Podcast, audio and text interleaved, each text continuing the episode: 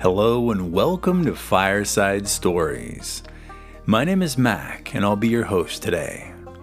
For episode 55, we have compiled a new collection of three stories for you. So grab your milk and cookies and a seat next to the fire. Here we go.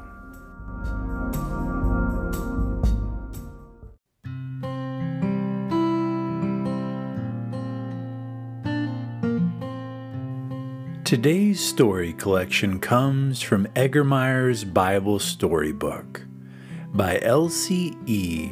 Egermeier.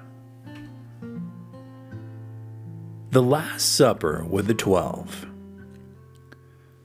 Where shall we go to prepare the Passover meal? The disciples asked Jesus. Jesus told Peter and John, Go into the city, and there you will meet a man carrying a pitcher of water follow him. When he goes into his house, say to him, Where is the guest room where Jesus is to eat the Passover with his disciples? The two went their way. It was as Jesus had said. The owner of the house led them to an upstairs room. Probably he knew Jesus and was glad to have him use the guest room. When evening came, Jesus and the other ten joined Peter and John. A feeling of sadness crept over them when Jesus said that it was his last supper with them. Would Jesus really be taken away from them? It seemed impossible to think men could ever kill him. And soon they were talking about other matters at the supper table. Some wondered who would be the greatest in Jesus' kingdom they did not understand his teachings. Jesus knew their thoughts and wanted to teach them more about his kingdom. He got up from the table, took off his outer coat, and tied a towel around his waist. Taking a basin of water, he began to wash their feet. The disciples looked at each other in surprise. Why should Jesus do this? They had washed their feet before coming into the upper room. Peter pulled his feet away from Jesus and exclaimed, Lord, you shall never wash my feet. If I wash you not, said Jesus, you shall never have a part in my kingdom. But Peter wanted a part of Jesus' kingdom. He said, Lord, wash not only my feet, but also my hands and my head. When the washing was over, Jesus laid aside the towel and put on his coat again. He explained, You call me Lord and Master, and so I am. If I, your Lord and Master, have washed your feet, you ought to wash one another's feet.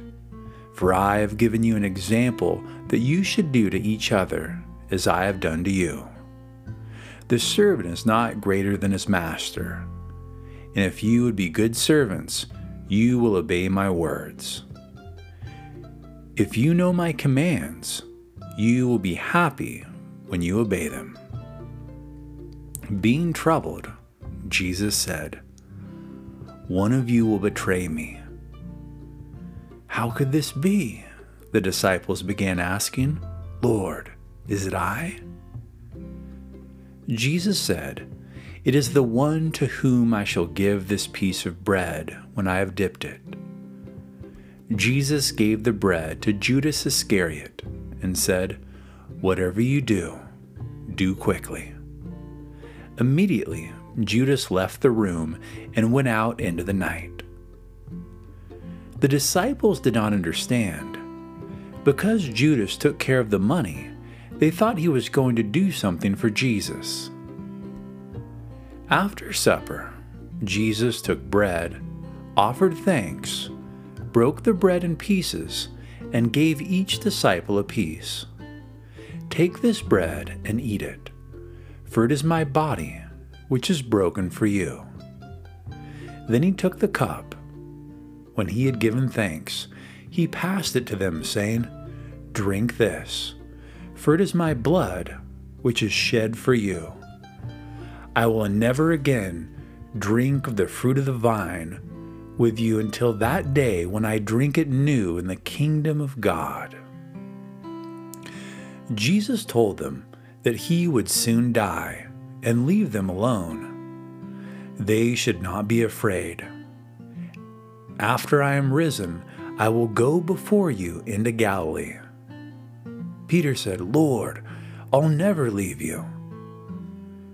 Jesus answered, This night before the cock crows, you will deny me three times. Then Jesus and his disciples sang a hymn together, left the upper room, and went to the Garden of Gethsemane. Two disciples fail their Lord. When Judas Iscariot went to the chief priests and asked, What will you give me if I turn Jesus over to you? And they promised him thirty pieces of silver. After leaving the upper room, Jesus and the eleven went to the Garden of Gethsemane. At the entrance, Jesus told eight disciples, Stay here while I go and pray. Taking Peter, James, and John, he went into the garden to pray. While he prayed, the disciples fell asleep. They could not understand why he was so troubled, and they did not know how to comfort him. How he longed to have them near to pray with him. Twice, Jesus awakened Peter, James, and John. Then, while he prayed in agony alone, God sent an angel to strengthen and comfort him. Jesus knew that he would die on the cross. He must bear the sins of the world in order to become the Savior of men. Because he had a body and a mind like ours, he dreaded to suffer the pain of such a death, and he dreaded to be left alone by those he loved. So he prayed, Oh, my Father, if it is possible, let this pass away from me. Nevertheless, not my will, but thine be done. A third time Jesus roused the sleeping disciples, saying, Rise, let us be going. My betrayer is near. They followed. At the entrance, they saw men carrying torches. Judas, the untrue disciple, was with the men. Stepping forward, he said, Hail, Master, and kissed Jesus on the cheek. Jesus looked sadly at this disciple and asked, Judas, do you betray the Son of Man with a kiss? Judas had told the men that he would kiss Jesus so that they would know whom to take prisoner. Taking hold of Jesus roughly, the soldiers led him away. At this, Peter drew a short sword, struck one of the soldiers, and cut off his ear. Jesus said to Peter, Put up your sword. Then he healed the soldier's ear. Peter drifted into the shadows with the other frightened disciples. The soldiers bound their prisoner and started for the assembly room where Jesus' enemies were waiting. Peter followed far behind, wondering what he should do and fearing that the soldiers might take him prisoner too. The soldiers brought Jesus into the house of Annas, and here the trial began. As soon as Peter stood in the courtyard, a young girl said, are you not also one of his disciples? Peter was afraid and said, No, I do not know the man. Peter went to the fire to warm himself. Around the fire stood other men, the high priest's servants, and some soldiers. One turned to Peter and asked, Are you not one of this man's disciples? Again, fear filled Peter's heart and he replied, No, I am not. A soldier standing by who had seen Peter use his sword said, I saw you in the garden with him. Peter cursed and said, I know not the man. Meanwhile, the high priest and others had been questioning Jesus and treated him shamefully. They led Jesus away. As he passed by, he looked sadly at Peter. Now Peter remembered Jesus' words Before the cock crows, you will deny me three times.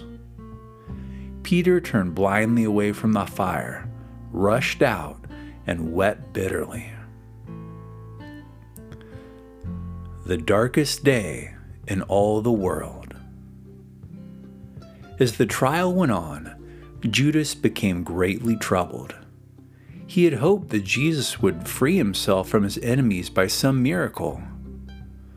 But Jesus was allowing himself to be helpless in their hands. Judas hurried to the chief priests and scribes, saying, I have sold an innocent man. I have sinned. They looked at him scornfully and asked, What is that to us? You yourself must answer for your sin. Turning away, they refused to take back the money that they had given him for betraying Jesus. Judas threw it on the floor of the temple and ran out. Finding a lonely place, he hanged himself. Soldiers led Jesus before the Roman governor Pilate, who knew nothing about Jesus. Pilate took him into the judgment hall and talked with him. Afterwards, he said, I find no fault in this man. But the leaders stirred up the mob to shout, Crucify him! Crucify him! He stirs up the people throughout the country, even from Galilee. When Pilate heard this, he said, This man belongs to the country that Herod rules. Herod was a son of the king who had tried to kill Jesus when he was a baby. Pilate sent Jesus to Herod at once. When the soldiers brought Jesus bound with chains, Herod was glad. He hoped that Jesus would do a miracle before him. But Jesus would not answer even one of Herod's questions. With his soldiers, Herod mocked Jesus, dressing him in rich robes and pretending to honor him as a king. Then he sent Jesus back to Pilate. Now Pilate's wife was greatly troubled about Jesus, for that night she had dreamed about him. She pleaded with her husband to set Jesus free, saying, He is a just man, not worthy of death. Pilate too wanted to be free of Jesus. He told the mob, both Herod and I have examined this man and find no fault in him. But the mob cried, If you set this man free, you are no friend of Caesar, and Caesar will not want you for our governor. Pilate was afraid. He talked to the restless mob about another prisoner, a robber named Barabbas, who had caused the Jews much trouble. Pilate asked, Shall I release to you Barabbas, the wicked robber, or Jesus?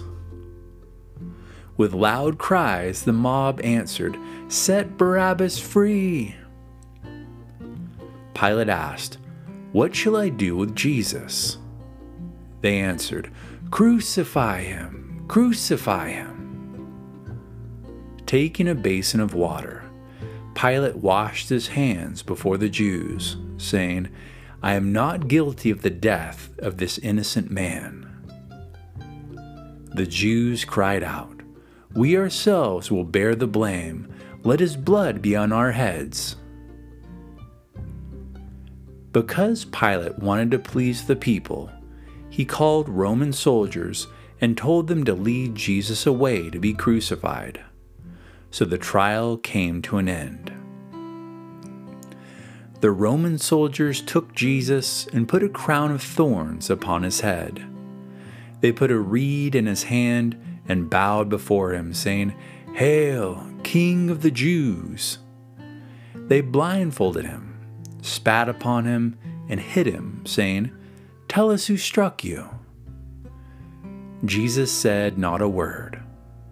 Finally, the soldiers took off the purple robe dressed him in his own clothes, and led him away to be crucified. They gave Jesus and the two robbers heavy crosses to carry. A crowd of curious people followed the soldiers to the crucifixion. Many in the crowd were Jesus' enemies. Others were friends who longed to help but could not. As they went, Jesus fell beneath his heavy cross. The soldiers called a stranger from the crowd to carry the cross. On the hillside of Calvary, the crowd stopped. Soldiers removed the prisoner's clothing and fastened their hands and feet to the crosses. Then they raised the crosses high in the air and planted them firmly in the ground, leaving the prisoners to hang there until they died. From the cross, Jesus prayed, Father, forgive them, for they know not what they do. A sign above Jesus' head bore the words, This is Jesus, the King of the Jews. One of the thieves who was crucified with Jesus made fun of him. The other said, We deserve to die, but this man has done no wrong. To Jesus he said, Lord, remember me when you come into your kingdom. Jesus answered, Today you shall be with me in paradise. sorrowing friends were standing at the foot of Jesus' cross. Among them were his mother and John. Jesus asked John to care for Mary. Jesus' enemies also stood around the cross. Some of them said, If you are the king of the Jews, save yourself. About noon, the sky suddenly grew dark for three hours the great darkness lasted. Then Jesus cried out with a loud voice, saying, It is finished. The Roman captain standing near the cross said to his soldiers, Truly, this man was the Son of God.